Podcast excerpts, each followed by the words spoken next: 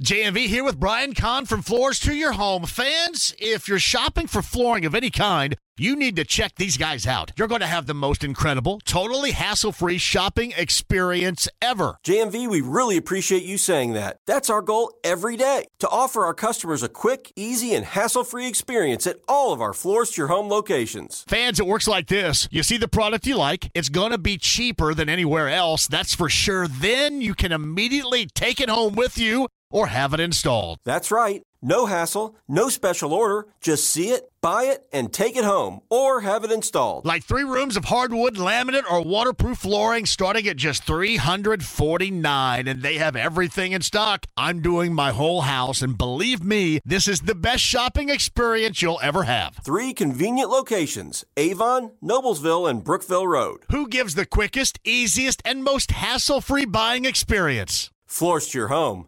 That's who. Back to that in a second. The Andy Moore Automotive Group hotline staked out in Franklin, Indiana. It's our good friend Bob Lovell on a Friday. How you doing, Bob? I thought you already had the uh, the uh, chaps. I thought you already had the. well, you didn't need one, to be one, looking one, for any. one can never have enough, Bob. I'll take your word for it. one can never have enough. Yikes. I know you're going to be talking about that city tournament coming up this weekend too. yeah. What's uh what struck you about it to this point? Anything? Well, yeah, I, you know, Cathedral's really good, and uh, Chatard's had a great season. And they're, they're they're ranked. Ken Rosen's doing a great job. I love what Chris Hawkins does at Addicts and Covenant uh, Covenant Christian. And, you know, you got four uh, solid teams, but it's a Cathedral team that John legitimately can win a state championship again. They're that good. It's a different team, obviously, but they're still pretty good. Tell you, you come off the uh, the county tournament, which was last week, absolutely outstanding Right. with those uh, semis and then the final going over at Southport. I wish one of these days, I wish there was a way to mesh this whole thing, city and county, together. I think that'd be a hell of a time. It'd be a great tournament. There's no question. Um, and it's, um, yeah, I'm not sure. A lot of administrative hurdles to overcome. to. Well, I think, I yes. think you're right. Yeah, it'd be good. That is uh, way, way uh, too much to overcome right there, without question. Well, yeah, but the, you know these are two. I mean, county and city tournaments back to back are really special, and I'm I'm in that camp of believes that if it's not broken, don't need to fix it. So Right. it's always it's always great. It gives us as fans two straight weeks of some great basketball. Yeah, there's no doubt about that. And that's what matters the most. Bob Lovell, Indiana Sports Talk tonight, tomorrow night, brought to you by your 14 Central Indiana. CarX locations, CarX.com to find the Joe Childers run CarX location nearest you today. So there's one, a big time place, CarX wise, over in, in Brownsburg. And in Brownsburg's got something going on hoops wise over there, don't they? Brownsburg, we've talked about it before. I mean, Steve Lynch is a tremendous coach. He's won wherever he's been. They defend you. Uh, skill wise, they have some really talented guys. They have playmakers. It's a potent combination when you have uh, playmakers who can play above the rim, knock down shots, and then turn around and defend you. And they have all of those things. So they are, listen, they they are a legitimate contender. There's no question ranked as highly as they are for a reason because they're they're very very good. They don't beat themselves. They don't make mistakes. And when you play them, you will have to you'll work hard to get a shot. They'll make it very very hard for you to do that. And the matchups go against you. They they have some individual talents that it's very hard to match up with. So they're they're, very very good. So Bob Lovell, who joins us, we and Ben Davis, Brownsburg, Cathedral, you know, Center Grove. We've talked a great deal about Kokomo, uh, and I guess I would all I would call all those teams within our area. So, if you would, the best team or two that you have seen, you have talked about so far this season, outside of of that type of not just the Donut County, but maybe a, a little bit Right. further out, outside outside of Central Indiana, so to speak. Here. Well, I mean, a lot of people really like uh, Al Rhodes' Penn team, uh, and and I can see why. They're they're, they're very good. Uh, he's one of the big. He's a Hall of Fame coach. Uh, they're very good. Uh, they're, they're playing awfully, awfully well. Uh, I think one of the problems that, that they might have is, that they don't play the schedule that Ben Davis and Cathedral and, and others do, but they've you know they're 11 and one. Um, they've got a tough matchup tonight with Mishawaka.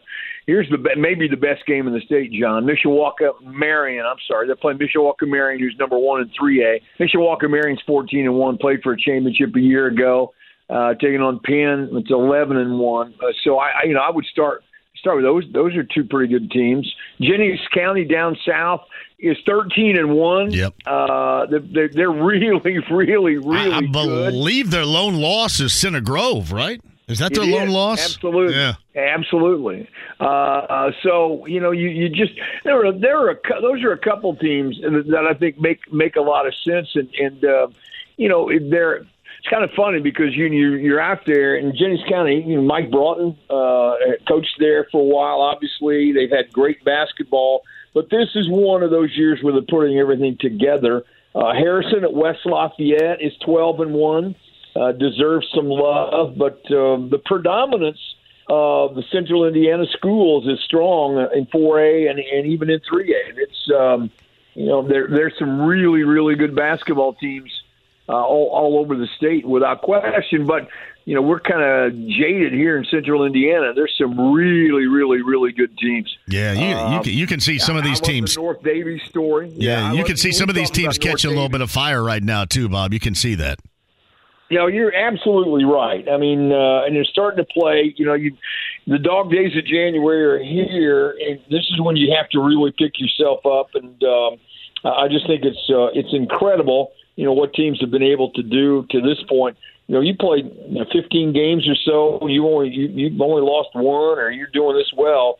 That's pretty impressive, quite frankly, because this is one of those years where there's great balance all around the state. I think in basketball. Yeah, I mean, especially you, you go further south. You, you, know the Jack Benter story that's going on at Brownstown Central more than right, just a right. a broken backboard or anything like that. You mentioned, I think, with good reason, Jennings County and uh, what they've done so far. There are a lot of good stories. Bob Lovell of Indiana Sports Talk later on tonight will get you updates on everything that is going on. Uh, also final weekend, I believe, of the girls' regular season. You guys right, had right, the sectional right. draw on on Sunday, so it would lead me to this.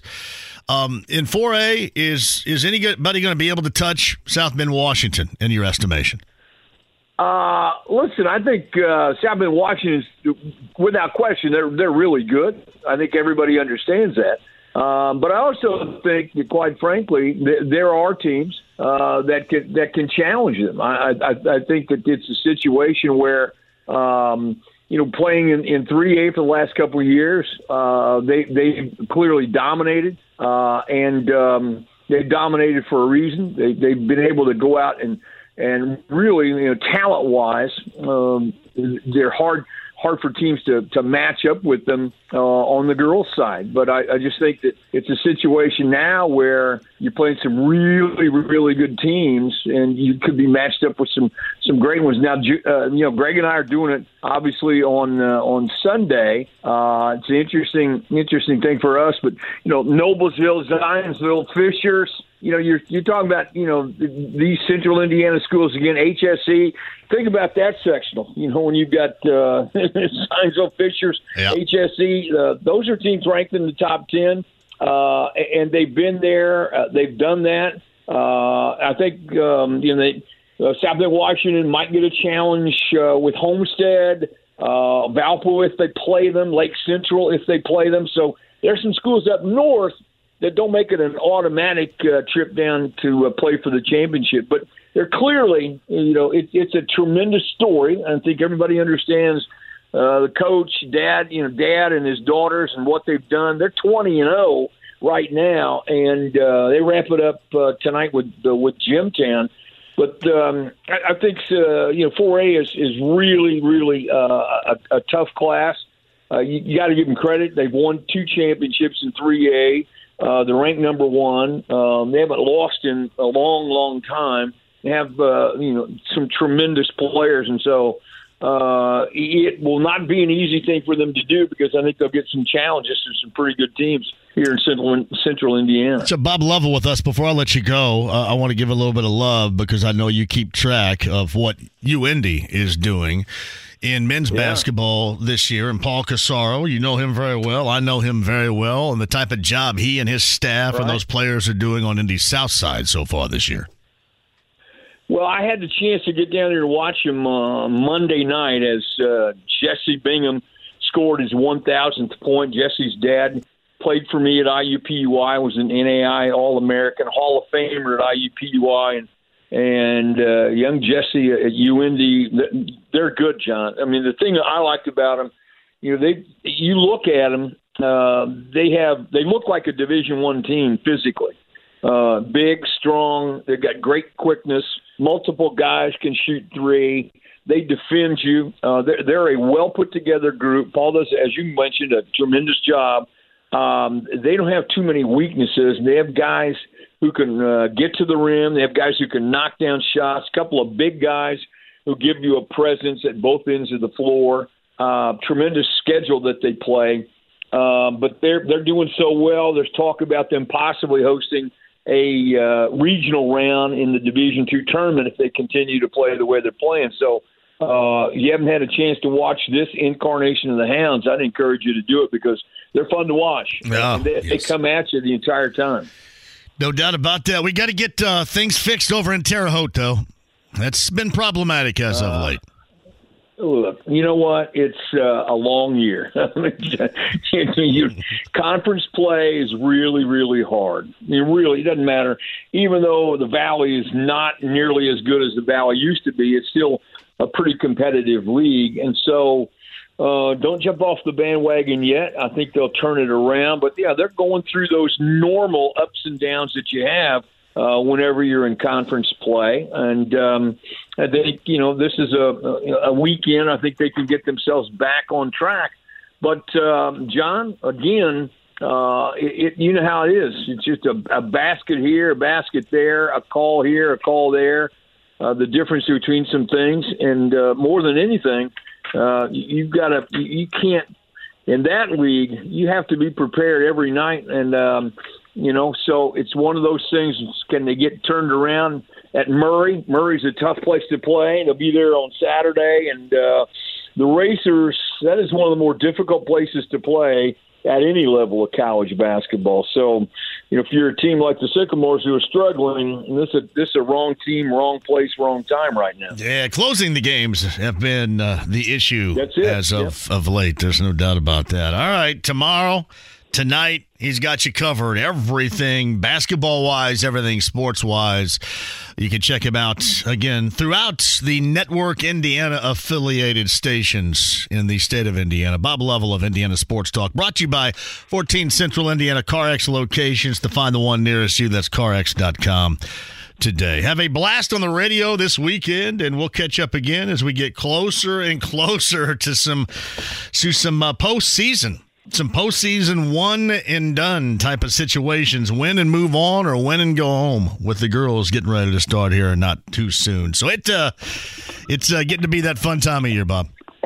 Absolutely, John. Absolutely. Thanks again for having me. I appreciate it. Have a great weekend. You got it. Bob Lovell of Indiana Sports Talk right there. The Andy Moore Automotive Group hotline, Gold and Black Illustrated. He's a music man himself up in West Lafayette. Tommy D. Tom Dienhart joins us. How you doing, brother?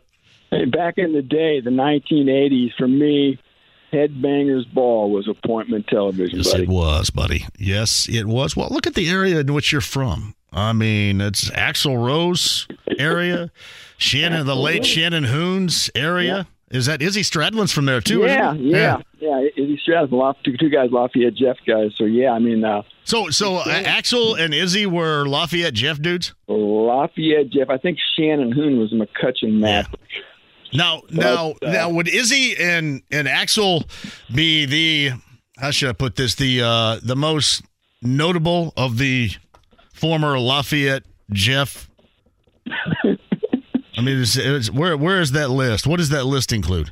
Just, I mean, notable graduates overall. Yeah, nor yeah. I, I, I stopped short of saying they graduated. so I don't, let's say, let's I don't know, I don't know if they did or not, but yeah, We'll, we'll, we'll say attended. How about that? attended. Yeah, yeah. Walked the halls for a point in time. Yeah. You know, there can't be anybody bigger than Axl Rose. My goodness, you know. But you know who did go there? You can appreciate this, John. Who's that? Richard Afflis, otherwise known as Dick the Bruiser. No way. I didn't know Dick the Bruiser went to Lafayette. Jeff. Dick the Bruiser. Pretty sure you may want to you may want to get your research crew on that, but I'm pretty sure Dick the Bruiser, Lafayette Jeff Bronco, my friend. That is awesome. Everybody in Indiana knows who Dick the Bruiser is, of course. I'm gonna tell you, there were no better days than getting up on a Saturday morning and watching Dick the Bruiser and Bobo Brazil and that group wrestle at some Indiana armory. You know what I mean? Awesome. Yeah. Dick the Bruiser, yeah, you're right. Bob Bobo Brazil, boy, you're taking me way back. Yukon Moose Cholak. There you go. Yeah, he was. uh There was there was one. Yeah, Yukon Moose Cholak, and there was. uh Oh man, not Kink. I'll, I'll think of some other guys. Yeah, it was just a lot of fun. I'm like you. Sometimes I go back on YouTube and just watch old wrestling. Um, you know, stand up promos and whatnot. Just I I, I, I, don't, I don't laugh any harder than when I'm watching those things. It's a lot of fun watching the characters. Well, when, when you get that too on YouTube, you'll also note that if it's out of Indianapolis and Channel 4, it'll probably catch some of the old school commercials of Bill's Unclaimed Freight and, you know, Chuck Callahan Ford, I believe is what it was. And some of those old school, you know, the whole Don's Guns commercial back Oh, in the yeah, Don's- you, you will catch all of those commercials at some point in time. It's pretty special. There was always a guy, you probably don't remember, a light heavyweight boxer named Marvin Johnson. Oh, yeah. In Indianapolis. I think he was a champ for a while. He used to endorse some car dealership down there. But yeah, the Don's Guns. And there was another guy, he used to always say, there was a car guy who would always go, nobody. Yeah, that's Chuck Callahan, the Chuck Callahan Ford, I thought what that was. So, yeah. That's a that's some good advertising, if I'm remembering that 40 years later. telling you. No, but seriously, I had no idea Dick the Bruiser attended Lafayette Jeff. That is that is pretty awesome. That might be the only name you could come up with that would get close to Axl Rose or Izzy Stradlin. Oh, yeah. I mean, you think about Axl Rose, he's one of the greatest rock figures ever, isn't he? Is, is, is, that an overstatement on my part? Oh My- no, my- no, no. As far bias, as I mean, as far as lead rock lead guys, no, he's yes, he's uh, he's certainly upper tank. He is upper tank. Band, that band took us from the 80s to the 90s, sort of a bridge. That's when t- getting tattoos became cool. And all that mushy, mushy Cinderella, White Lion, White Snake stuff, there's too much of it. And here comes Guns N' Roses about 1987, 88, and bam. Well, that, that really kick-started and changed heavy metal and then kind of took us into grunge. I don't know what was better for them though, because they they kind of all jacked around and couldn't get along and couldn't get things restarted again. If that was better for them, because everybody at that point in time was going to get swallowed up by anything alternative at that moment, whether it was Nirvana or Pearl Jam or Soundgarden or Alice in Chains, all that stuff was going to get swallowed up, and it didn't. Um, it just kind of disappeared. Um, because of the infighting that went on in the band, so I, I don't know. Yeah. Just, I've always thought about that anyway. Hey, last night on the broadcast, it was brought up regarding Ethan Morton that, you know, I, I don't know if it was put in these terms, but I'll paraphrase it here. The Achilles heel would be Ethan Morton if he doesn't knock down wide open jump shots that clearly he's going to be given. That could be the biggest problem for Purdue. Would you view it that way? Yeah, I mean, I, I think that's one of them. I, I, I think it's hitting shots, period. No matter who you are, Fletcher Loyer, Ethan Morton, uh, even Mason Gillis, uh, uh, and, and to an extent Caleb Furst, because we all know the poison most teams are going to pick facing Purdue is going to be trying to double down on Zach Edey, and uh, that that's going to create some open looks. Is Purdue hitting its shots? Well, it's going to be hard to beat if it is, right? But if they're not hitting their shots, things get dicey. Now, and I'm, I'm going to say this too. It always seems like every year in March, Purdue's going to face these uber athletic teams. Right. And it always gets down to containing the dribble on defense. Can Purdue contain the dribble? So uh, you know that's that's to me that's always going to be a something that I'm going to keep my eye out for in March is that ability to defend super athletic teams that can really work you off the dribble and attack the basket and shoot. and and you get a short time to prep and then you get 40 minutes to go out there and you know if somebody has got it going you got to find a way to get it stopped. I, I, would agree with you on that, on that defensive side of the basketball in the backcourt. And that's nothing against, you know, Loyer or Smith or anybody like that. But yeah, that that can catch up. If you look at some of these upsets, you know, these um, you know, these, you know, 14-3, whatever upsets we're talking about, big number, small number upsets, oftentimes it's coming down to just incredible three-point shooting, but it certainly always is about the guard play. And that's yeah. what's going to be key when you look ahead to March. Yeah, being being able to create your own shot off the dribble in particular and uh, that, that's always key when the shot clock's winding down. That creativity uh, of your backcourt. So that's certainly going to be something. Like, like I said, I'm going to be watching. And and you know, this is a pretty impressive stretch for Purdue. Right, four of the last five are on the road. Uh, they went five and zero. Oh. I think they're five and zero oh overall in the Big Ten on the road. Seven and one in the league. They come home to play Maryland. I think at noon it is on on Sunday. And here we go, right? Now look at the schedule. I mean, it hasn't been a super murderer's row. Um, they played Nebraska and Minnesota twice already. They did win at Michigan State, which was big. And I'll tell you what, any win at Ohio State's impressive. And they got the win in the Palestra, but they still got, obviously, Indiana twice. I know Indiana's struggling, but it's still Indiana. And they've got Illinois at home. They got Iowa at home. They got to go to Wisconsin. They have to go to Michigan, I think, right after Maryland. So well, I guess what I'm trying to say in a real roundabout way is there's some interesting heavy lifting left. No, and you're right about that. Tom Dienhart of Gold and Black Illustrated joins us, but I mentioned this a little bit earlier with regard to Indiana. Um, they they have started to to get this thing kickstarted again. You know, from you know Wisconsin, and then last night in in Champaign, getting that mm-hmm. road win. We'll see where they go from here. But it, to me, whatever makes the 4th of February and that, that first meeting more interesting with that matchup, I think the better. So hopefully, you know, IU can continue that particular path. But you bring up late game situations, Tommy D. Yeah. And on the road, and it's tough enough to win on the road in the Big Ten anyway. We know that. But then they've been winning up until last night, they've been winning road games in one possession situations, which mm-hmm. is even more difficult. What has impressed you about that asset that they've held so far this year? Freshman guards, right? I mean, I was thinking back to the summer um, when all the NIL, NIL stuff really bubbled up. Remember, remember Nigel Pack, John? Oh yeah, Nigel. Remember the Nigel Pack drama? Indianapolis kid looked like he was headed to Purdue for sure. Then all of a sudden, Miami swoops in with the four hundred thousand dollar a year offer, and he's gone. And oh my God, Purdue's going to have to rely on Braden Smith. Really, a true freshman point guard in the Big Ten. How, how's that going to work out? All the hand wringing. Well, here we are, right? I mean, who could have envisioned him playing at this level as what an 18 year old? It's been unbelievable. Loyer's obviously been great too, but two freshman guards, true freshman guards at this level to play like they have on the road in the Big Ten in those conditions with that pressure has really, I think, been the biggest eyebrow raiser. Have you happened to check the uh, Nigel Pack numbers? Just out of curiosity, not, I bet they're not good. Well, what are they? Um, yeah, uh, 11-6 a game, um, in seventeen games so far for Miami. I think, I think they got a good, they got a good team, though, don't they? Well, you know what? What he was at, he was at Kansas State, right? I mean, Kansas State. If you watched them the other night, they're hell, they're enjoyable to watch too. Right. Really, they, have been one of the best stories in college basketball this year. You're right with, with Jerome Tang, but yeah, great win, and yeah, you're right.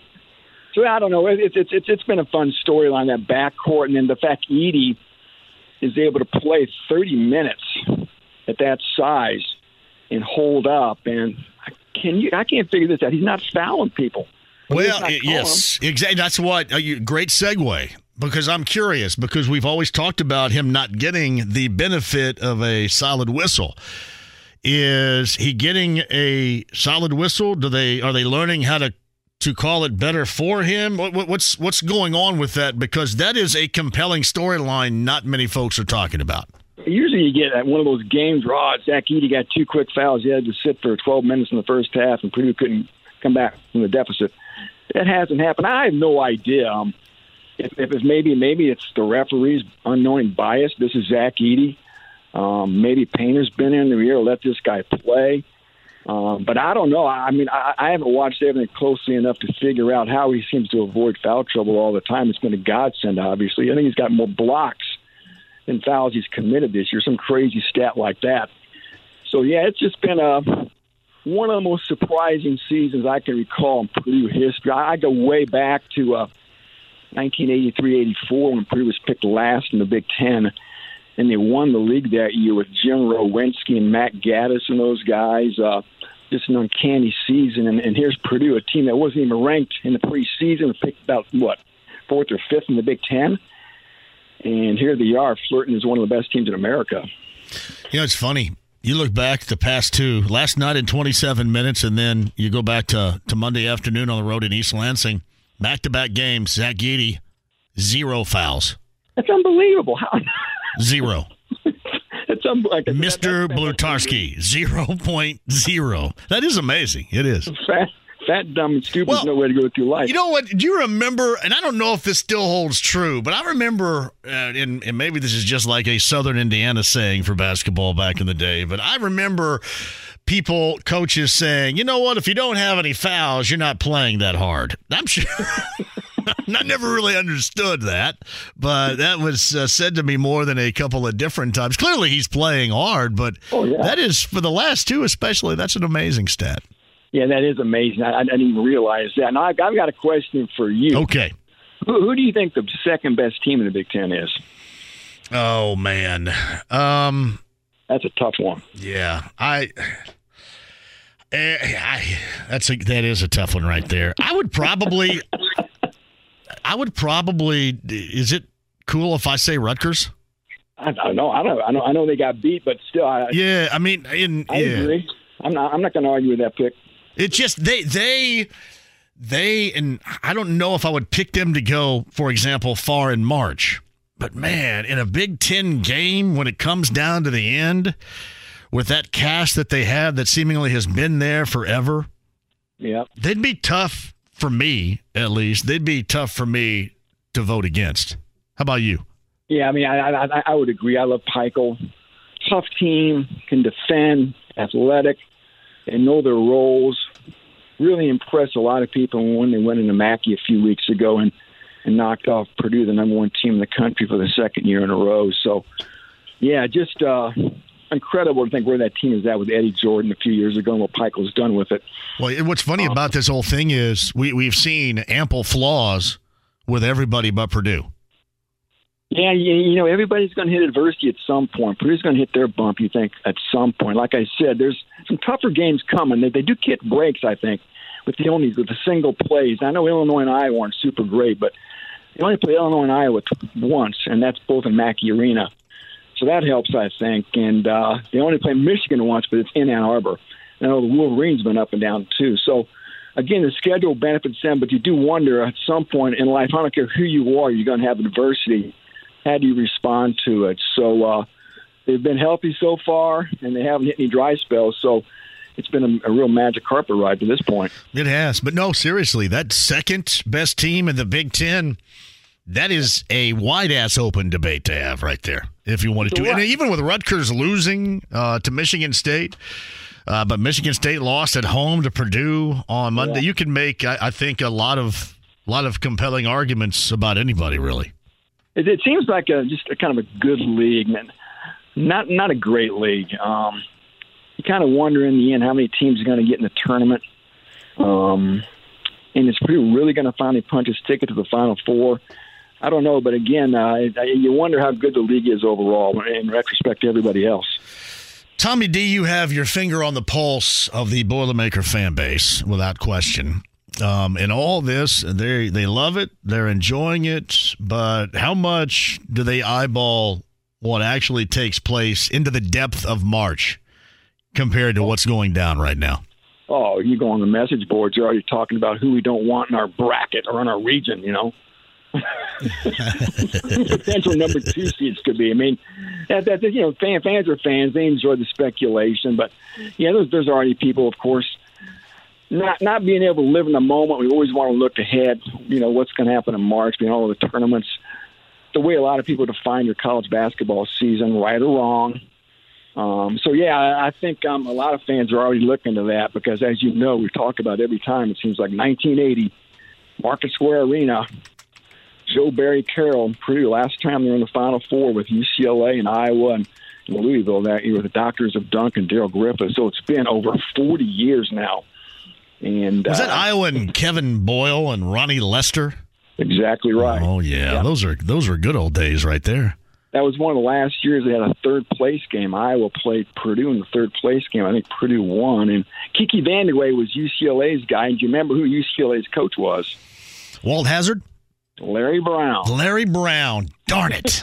oh Peripatetic Larry Brown, one of his myriad stops man, along his Hall of Fame career. So, yeah, well, see, think again, everybody wonders about March. And, of course, last year, St. Peter's, John, yeah. all you got to do is beat the Peacocks and what you're in the Elite Eight against North Carolina. So that was a tough pill to swallow. And that was with, John, a lottery pick on your roster, as well as Trevion Williams. I don't know. I don't know if the fan base could take that something like that again. Could they? Purdue fans have seen a lot of bad meltdowns and, in, in, in March, and that had to be right up near the top. Uh, to lose that game to that team um, with that player, you know, that lottery player on your team, you'd think he could put you on your back and, and will you do a win over St. Peter's. It didn't happen. So, yeah, that was in the, in the annals of Boilermaker angst.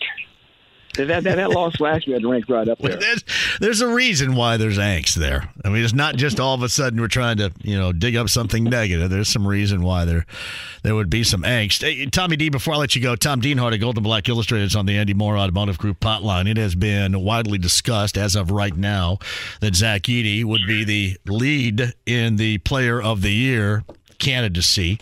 Um, do you think he is the lead dog there? And uh, who else do you think could be in that particular neighborhood at this point? I don't know. I, I, I, I think he probably is the lead guy. Um, when you look at um, Jalen Wilson of Kansas was the one that popped in my head because the 30 point effort he had at Kansas State the other night. I don't know what his numbers are this year. What the Sasser kid from Houston is another one. I, it's funny. I know people talk Trayce had a 35 point game, and I'm not talking about player of the year, but within the Big Ten, Trayce had that 35 point game.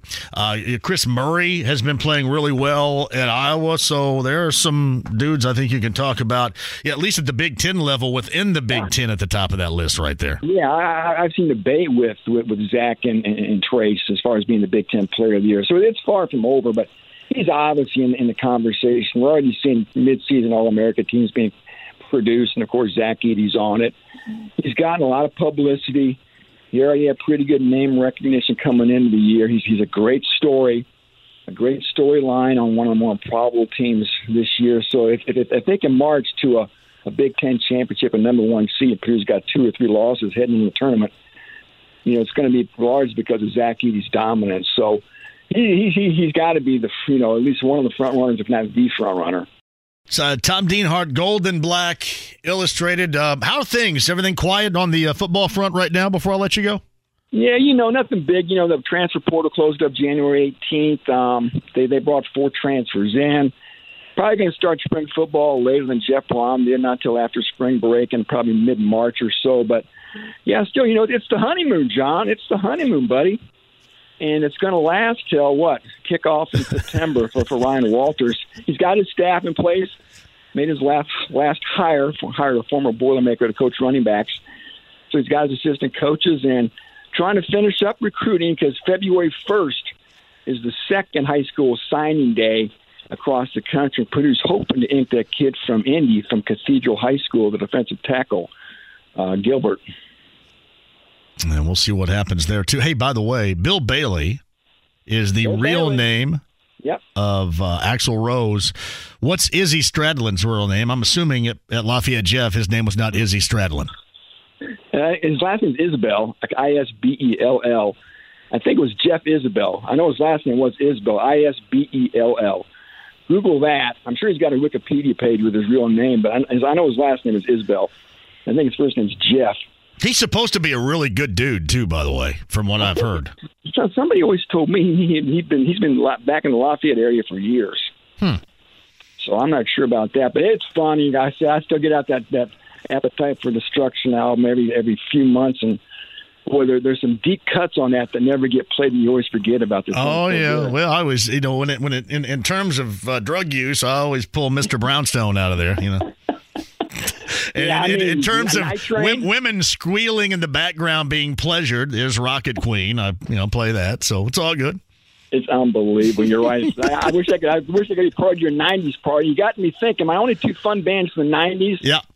Ugly Kid Joe was right up there, my friend, and, and one of your favorites, Jackyl. Oh, Jackyl, Jackyl. What's his out name? Jesse Jesse James something or other. What was his name?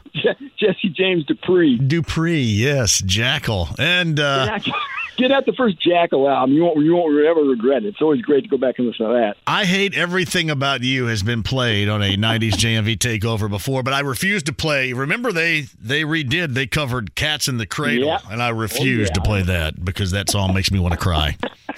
Yeah, that, that is a little tear jerking. You're right, but that's a fun one to get that very first. I think it's called America's Least Wanted. That very first Ugly Kid Joe album, and, give that. a spin. It's hard to believe that stuff's 30 years old now.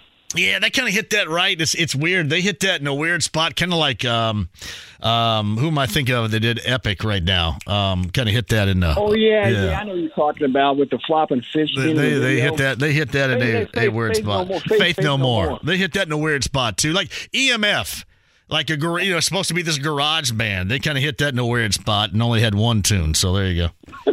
It was a lot of fun. it's fun to think and go back and you forget about you forget, you forget about so many songs and, and, and artists over the years. Uh, it's fun when you, you you get some triggers there and you can remember them. Be listening tomorrow night. Tommy D, I appreciate you more than you know. Have a fantastic weekend. You too. Be good, buddy. Uh, Tom Dienhart, Golden Black Illustrated on the Andy Moore Automotive Group hotline. In depth on Purdue right there. Hope you enjoyed that. Bob Lovell, Tom Dienhart, Podcast 1075thefan.com. On the Andy Moore Automotive Group hotline, the voice of the Hoosiers. I'm sure he's happy after last night and the outcome in Champaign with the IU win over the Illini. Don Fischer joins us and let the records reflect that Don Fischer did use ball don't lie last night during the broadcast. Yeah, I did. I, I throw I throw that in there every once in a while, John, just for comic relief. I, well, I was right there. I was right there for it, Don, last night during the uh, ball ball don't lie. Say, well, I, I tell you, watching Illinois shoot free throws, it kind of reminded me of how IU has shot free throws in the past because the ball was the ball wasn't lying a lot last night. There was a lot of truth to that ball when when Illinois stepped to the free throw line. That's why I had no problem using the phrase last night because for a change it worked. You know what I mean? Yeah, no doubt. Don Fischer, voice of Hooters. Where you are you right now? What gym? I'm literally at Mount Pleasant Christian Church. Uh, they have a big workout facility here. And Yeah. I'm walking around right now after finishing most of my stuff that I do. I know Mount Pleasant very well. Right there, not too far from me. Now, do you? Yeah, I got. Yeah, go I got ahead. a couple of. You got a couple of basketball courts here. You can play on all the time, John. I, I have before. I tried. I tried my hardest not to sling those cuss words in that place. I feel bad when I do that. Well, you should. I do. I feel really, really bad when I do that. But no, Mount Pleasant Christian Church, and that's a great facility down off of Fairview Road there uh, in Yeah, it is. Greenwood. It is. Uh, Don Fischer is with us. All right, you've talked to. You had that Monday night show with Mike Woodson. I'm, I'm curious. We have seen uh, inspiring play to start against Wisconsin and really throughout that game and to start again last night against Illinois. Not so much talking about it offensively, but on the defensive end, what, what's been the difference? Why that particular level of inspiration, you think, starting last Saturday against Wisconsin? What's changed?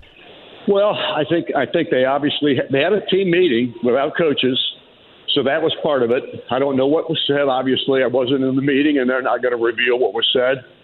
But whatever was said, it obviously worked, and uh, some leadership was a was a uh, obviously a big part of that.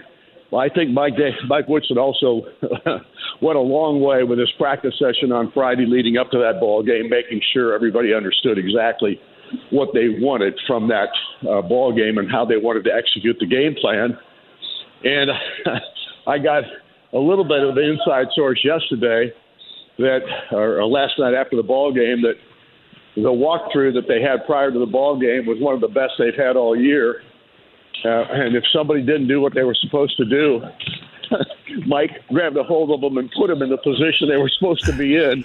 And it didn't happen just not just one time; it happened a bunch of times. So, I, I think he's starting to get through to these guys that look, there's a way to win, and if you don't do it, we're probably going to lose because your way so far hasn't worked. right. So, right. I, I'm pretty. I'm pretty impressed, really, with the last two ball games, though. How hard they played, the intensity level they played with.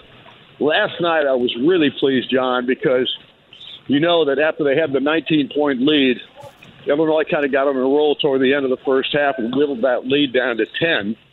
But they came out in the second half and did exactly what we've always talked about. First five minutes, most important. You got to play with huge intensity, and you got to play really strong at the defensive end. And they did that. And again, they, they took the lead back out to 16 points or 18 points, whatever it was, at 21 at one point.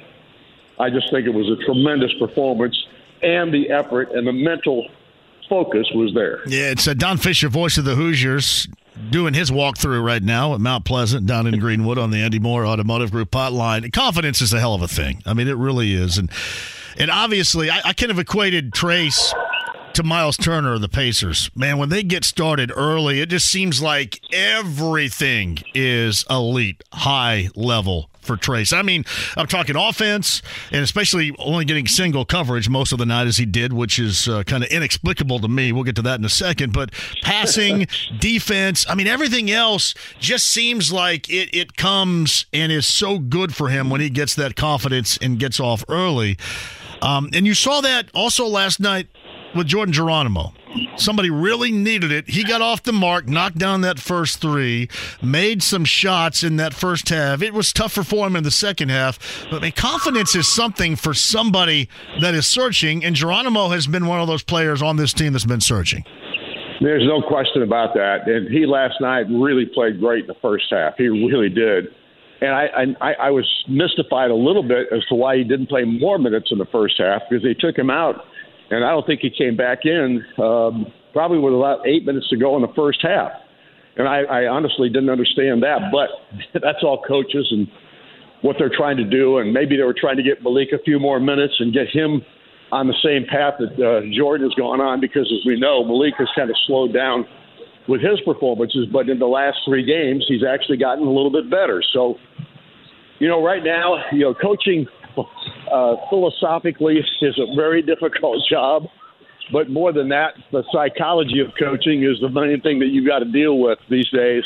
If you don't have that psychology working for you, you're in real trouble. And I think Mike has probably figured that out to some degree. And I think that's one of the reasons this team has kind of turned it around here in the last couple of games. It's uh, Don Fischer who joins us. And I mentioned the, the level of confidence with Trayce. And inexplicably, Brad Underwood went single coverage most of that game, sent occasionally somebody to double in the second half. But as I mentioned, once Trayce gets that confidence, his entire game blossoms in one. I mean, everything blossoms.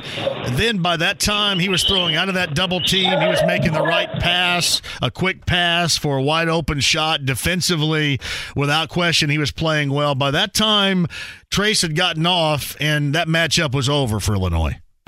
Well, I, and I agree. I, think Trayce is. I just think Trayce has played really well the last. I mean, tremendously well the last two ball games, and and beyond that, he's played ever since race went down. I think his game has picked up. I think he realizes how important he is for this ball club right now, and he's played a ton of minutes. Uh, not so much last night as he did previously in the prior couple of ball games, but he is playing a ton of minutes, and yet it doesn't seem to affect him negatively. So I'm just really excited about the way he's performing. And I think he had a major role in the players only meeting that they had last week. I think he had a major role as a leader on this basketball team and maybe getting some of these guys to understand exactly what's needed. Well, you could tell during the game last night when that press started to get to them in the second half, he went over and he said, "Hey, give me the ball." And then there were a couple of different times where he kind of he when they got him a pass, he he brought it up. So you could tell that that leadership was certainly at a much higher level than we have seen because you actually saw it in that second half when things were kind of sputtering for them against that press a little bit. Yeah, and Trey Galloway had a big, big couple of plays in a row there that really helped as well uh, because they were really struggling with that pressure that uh, Illinois was putting on. And Trey had two big plays in a row. One resulting in a basket and uh, on a steal, or not a steal, but a uh, timeout that he called on top of that.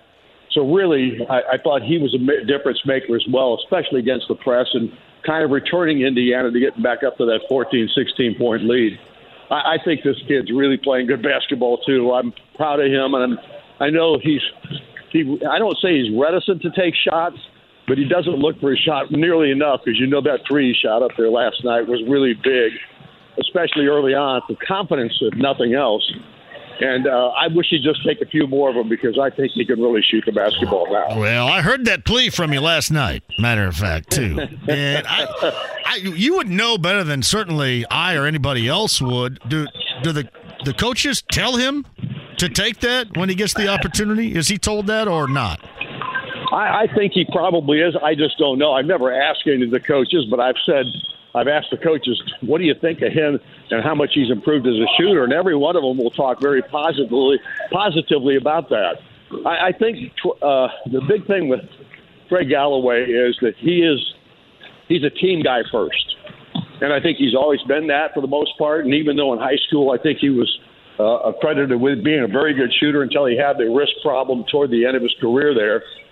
But I think he's always been a team first guy and a guy that tried to facilitate as much as he possibly could.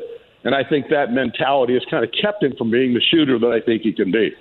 So, Don Fischer, voice of the Hoosiers on the Andy Moore Automotive Group hotline. I, heard on your Monday night show that uh, Mike Woodson had stated that Malik Reneau, the freshman, had his best game to date against Wisconsin. You know, he didn't put up big numbers last night, but I thought he followed that up positively once again in his time on the floor in Champaign. Yeah, he did, and that that's that's what I'm talking about. The last two or three ball games, he's really kind of gotten his mojo back, so to speak. He's starting to understand better what he's supposed to do out there, uh, how to handle different things, the double teams that come to him, those kinds of things. I, I just think he's going to be a terrific basketball player at Indiana. And you go through plateaus when you're a freshman. All kinds of things are coming into play, as we know. Social media, along with girls and classes and all those kinds of things. And there's no doubt for a while there he was really kind of sputtering along. But he has, I think, got his mojo back. I think he's starting to believe in himself a little bit more and gotten some confidence, which you spoke of at the outset of this interview. I think he's starting to really believe that he can get it done. You know, Don, last night we were talking about their defense a little bit earlier and, and things they, they did not grasp. For example, going back a week against Penn State, that we really didn't understand. And last night, you could tell Matthew Myers, a guy that we've seen plenty of during his time at Baylor, is a three point shooter, a three point artist, and they didn't let him get a sniff of anything last night. no, they didn't. I mean, I was going into the ball game, John. I can honestly say that I thought if there was going to be a difference maker for Illinois in this ball game, it was him. Yep. Because he has been playing terrific the last three or four ball games himself for Illinois and clocked down their four game winning streak that they were on. I think he was one of the real keys to why they were able to win those ball games. Indiana didn't allow him a point and barely a shot last night. Yeah, I mean nothing, and, and, he went down in the second half, and he got yanked and, and sat down, and they were having to go over and, and talk to him and console him because it, I mean it was you you could tell that he he was he was absolutely shredded by what they did. They took him out of absolutely everything last night. They did. I mean, it was, that's that's one of the reasons I think last night's performance I think Eric said this on the way home last night too. He said that may be the best 40 minutes of basketball we've seen in Indiana play this year because of what was involved. You're on the road. You're playing against a really good basketball team. And what Indiana did to Illinois last night from a defensive perspective was special because they've got a really talented team. They do. So Don Fischer on the Andy Moore Automotive Group hotline. Did, did Eric or anybody else have much of an explanation as to why Brad Underwood had the intention on handling Trayce, especially in that first half, defensively, the way that he ended up doing it? Well, and I respect Brad Underwood a lot. I think he's a really good basketball coach, but I have no idea what he was thinking last night. Hmm. I mean, I just didn't. I couldn't understand why they would not double team at all. I mean, maybe they double teamed a couple of times last night, but it was more of what was going on on the floor at that point in time, just picking up a guy, guy stepping in there. But there was no intention to double team him. That was the that was what was so astounding, because the I guess the game plan for most teams is we got to at least double team this guy. We can't let him get started. And last night they let him get started, and they never allowed him not to keep going. yeah, and, and Nat, the other thing was when he got teed up, he was lost and single mindedly focused on that for the better part of five plus minutes. I mean, that's the way that it looked. I, I mean, I, I mean, I, I, know that sometimes you can get taken out of a game, and I'm sure that he had everything under control or whatever. But he looked like a guy that was certainly less worried about the game and more worried about why he got teed up. It was like five minutes long. He was with that. I've seen him do that before, though. I think that's a tendency. He's a little like Fran McCaffery in that in that way he, he gets a little red face too. But I will say this about Brad: he, he's a great interview. Um, yeah, he is one of those yes. guys. And he, you know what? Uh, uh, uh, he's he's a he's a coach that understands what the media uh, wants and needs. Uh, maybe needs more than anything else. He's never turned down. In fact, he told me the first time I met him, he was so excited to do the interview, and I was I was shocked by that in itself because how many coaches want to do a media interview with somebody you don't know. Well, at any rate, he just told me, he says, Look, I was a telecom major in college. He said, and I wanted to get into broadcasting, but he said, really, I didn't know if I was going to be able to coach or not, but coaching was really my first love. But broadcasting would be my second. And he said, I'm always going to take care of you guys because you guys do a great job and, and we understand what you need. And so therefore, I'll do an interview if I can do it. Last year he couldn't do it for some reason. I can't remember what it was, but it was a legit a legit scenario. But he he's done it every other year he's been at Illinois and every ball game that we played him. So I just respect him a lot. Yeah, so, yeah. I like him as a coach because he's a guy that's going to he, he's going to rip some ass, but he's going to stand up for you like he was doing last night. Now that was more about standing up for himself because that tee came from like ninety feet away or whatever. But he, he's going to he's going to rip your ass, but he's also going to stand up for you. And you know, exactly. I, I like I like I would like being I would like you know my kids to be coached up like that. I wouldn't mind it at all. I, I agree, and I, and I think that's that's a big part of today. I think I think a lot of coaches feel like they're hamstrung today, but the coaches that are really good at their job, they they do exactly what they think they should be doing and handle guys just exactly the way they think they should be handled. In most cases, I think they do a great job. So Don Fischer with us. Before I let you go, and I'll let you finish up that workout at Mount Pleasant down off of Fairview in Greenwood. Getting that's hey, you just don't you don't look like that. The ageless wonder that you are just by accident. You know what I mean? You work at it. no, it's called jeans, John. It's jeans. you work at it. You work at it, and you make us all, all us other dudes out there, incredibly flustered when you look the way that you do. But um, Michigan State and IU. We, we saw Michigan State obviously on Monday, you know, lose in a final possession, I should say, yeah, near final possession, but a one possession loss to Purdue. Uh, we saw them against Rutgers turn around.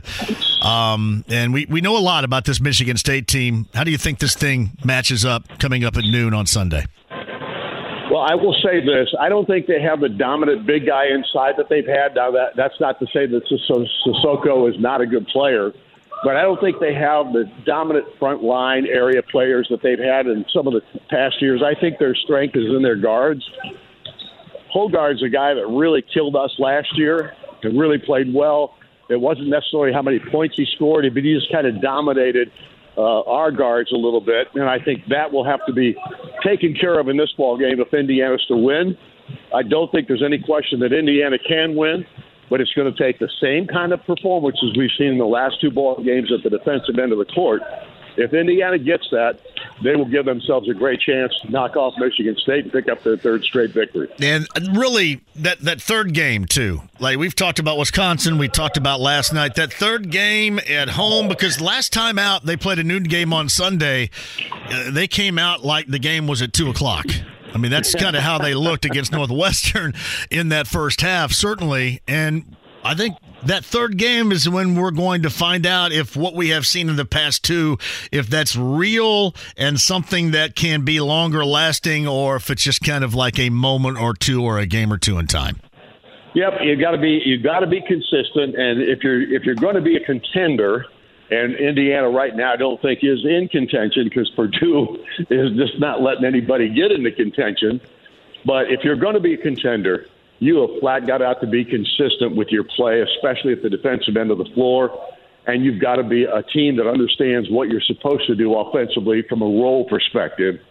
And if those two things come to fruition, Indiana's got a chance to be a really good basketball team the rest of this year and maybe live up to expectations. That'd be nice too. And speaking of Purdue, I mean they're going to run away, or at least they look as if they're going to run away with this. But Michigan State, Rutgers, Wisconsin, everybody else for IU is within an arm's reach of this thing right now. So that's what right. you, that's what you're looking for right now. And plus, you keep playing. This will make this February first matchup with Purdue look really good further down the road. But yeah, you've got plenty of teams in front of you right now that you can certainly catch. There's no question about that, John. In fact, I think, with the exception of Purdue, everybody else in the league right now is with Indiana's within everybody that's yes. ahead of them in the conference. They're they're only one game back in the loss column. So right now they're in position to do something really good here in the next couple of weeks. He is. He's working out right now. Are you done cooling down? What's happening? You going to go down and get a smoothie downstairs there? No, I'm not going to get a smoothie. I'm going to go home, take a shower, and take my wife to dinner. oh. Where are we going tonight? We're going to our table. Oh, you are? Our table? I've not, not been, been there? there. I have not been there yet. What are you doing, John? I mean, that place has been open for about two years now, and it's just the best place in the South Side. Um, I don't eat in front of people too often. well, you chew with your mouth open? What? but I, I like you have heard it is really good. I have gone, I've gone there on a um, Saturday morning. They sell baked goods on a Saturday morning. That's a big deal down there. Uh, you go about yeah. nine o'clock. You stand in line. I stood in line for bread, like a loaf of bread or something, uh, about a month ago or so. so I stood in line for a loaf of bread. But I've heard great things regarding our table. How many times have you been there? Oh, I would say probably we started going there. Let's see, probably about eight months ago, and we've probably been there about 15 times. yeah, that's literally three miles from where I live. So well, I'm telling you, it's I. I mean, my wife and I love this place. We love the ambiance of it. Uh, you need to get a reservation if you have a couple more. If you don't want to sit in the bar area, you need to get a reservation if you got more than a couple people with you. But I'm telling you what, it's it's just a great place. I've not had a single meal that I didn't think was exceptional there. Do they do carry out? I'm a carry out guy. Do they do carry out? you know, I've never tried it, so I don't know if they do or not. I uh, Mike Mike Duke would know something about our table, and he told me it's fantastic. So it is. I was. It's good. Yeah. All right. Our table for Don Fischer tonight. Nice. Nice. Getting that workout in so you can put the feed bag on. Savvy. I got to, man. I is, got to. That is savvy. All right. Hey, have a great night and a great dinner tonight at our table. And uh, we'll be listening coming up on Sunday. That is an 11 o'clock pregame show. Noon is the tip down in Bloomington, correct? Sounds good, John. That's exactly right. You got it, buddy. Thanks, Don. Thanks, bud. It is uh, Don Fischer, voice of the Hoosiers on the Andy Moore Automotive Group hotline. Anybody else out there been to our table? Tweet at me.